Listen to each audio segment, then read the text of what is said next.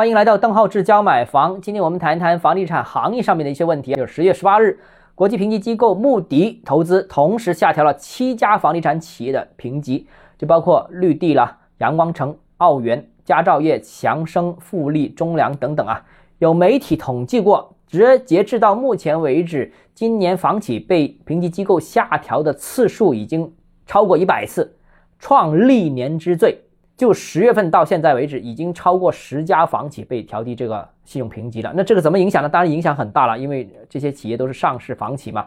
我们看看啊，具体几家房企的评级的调整情况。首先是中南控股啊，是中南地产，是由 B 一级调到 B 二级，评级展望维持为稳定。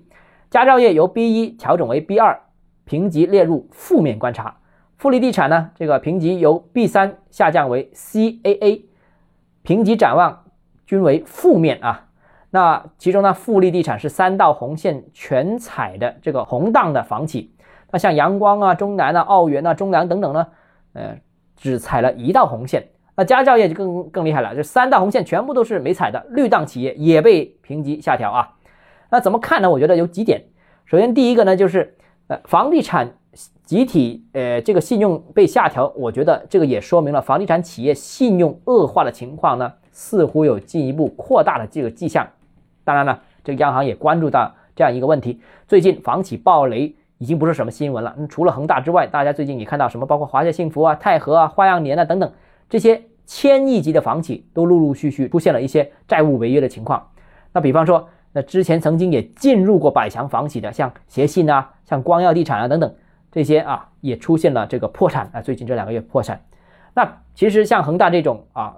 呃，企业其实也不少见，坍塌速度比恒大更快的，像新力地产这些也是有的，现在已经停牌了。那之前都是一些千亿房企啊，房地产市场整体的行情低迷，呃，未来会不会有其他的房企信用评级还会进一步下调呢？这个我们还是拭拭目以待啊。房地产行业比较恶化，这个还不是空穴来风的啊。那第二个呢，就是评级下调会加大这些公司的再融资的难度。从而有可能进一步让它的信用进行恶化。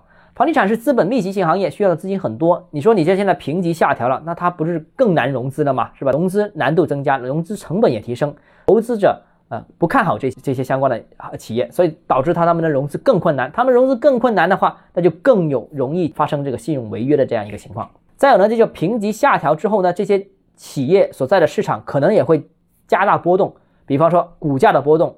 呃，会出现那当然，这个新闻出来之后，其实相关企业的股价已经出现了一个比较明显的波动。第二个是跟债权人的关系啊，大家会担心会不会又出现恒大的相关的一些问题啊？那可能追债追得更紧了，会不会出现挤兑，会影响这个企业的正常运作？第三个，这些这些企业会不会有类似烂尾的情况或者停工的情况？消费者也担心啊，所以这个会不会导致呃这个销售也受到影响，销售减缓？也会对这些企业的这个信用和经营稳健性产生一定影响，所以上述的这些企业近期啊，其实在坊间已经有各种不利的传闻。那评级下调之后，那会强化市场对其负面影响啊。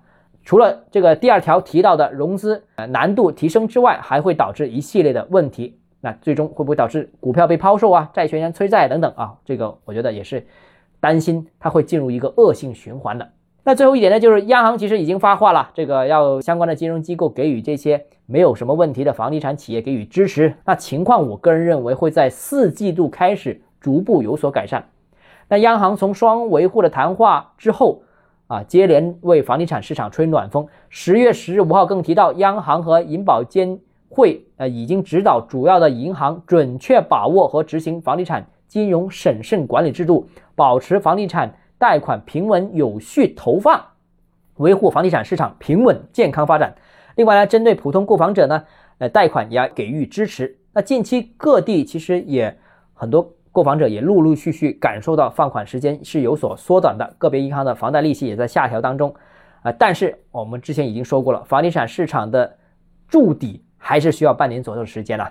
呃，所以市场没这么快解冻。好，今天节目到这里啊，如果你还有其他问题想跟我交流的话，欢迎私信我。或者添加我个人微信邓浩志教买房六个字拼音首字母小写，就是微信号 d h e z j m f。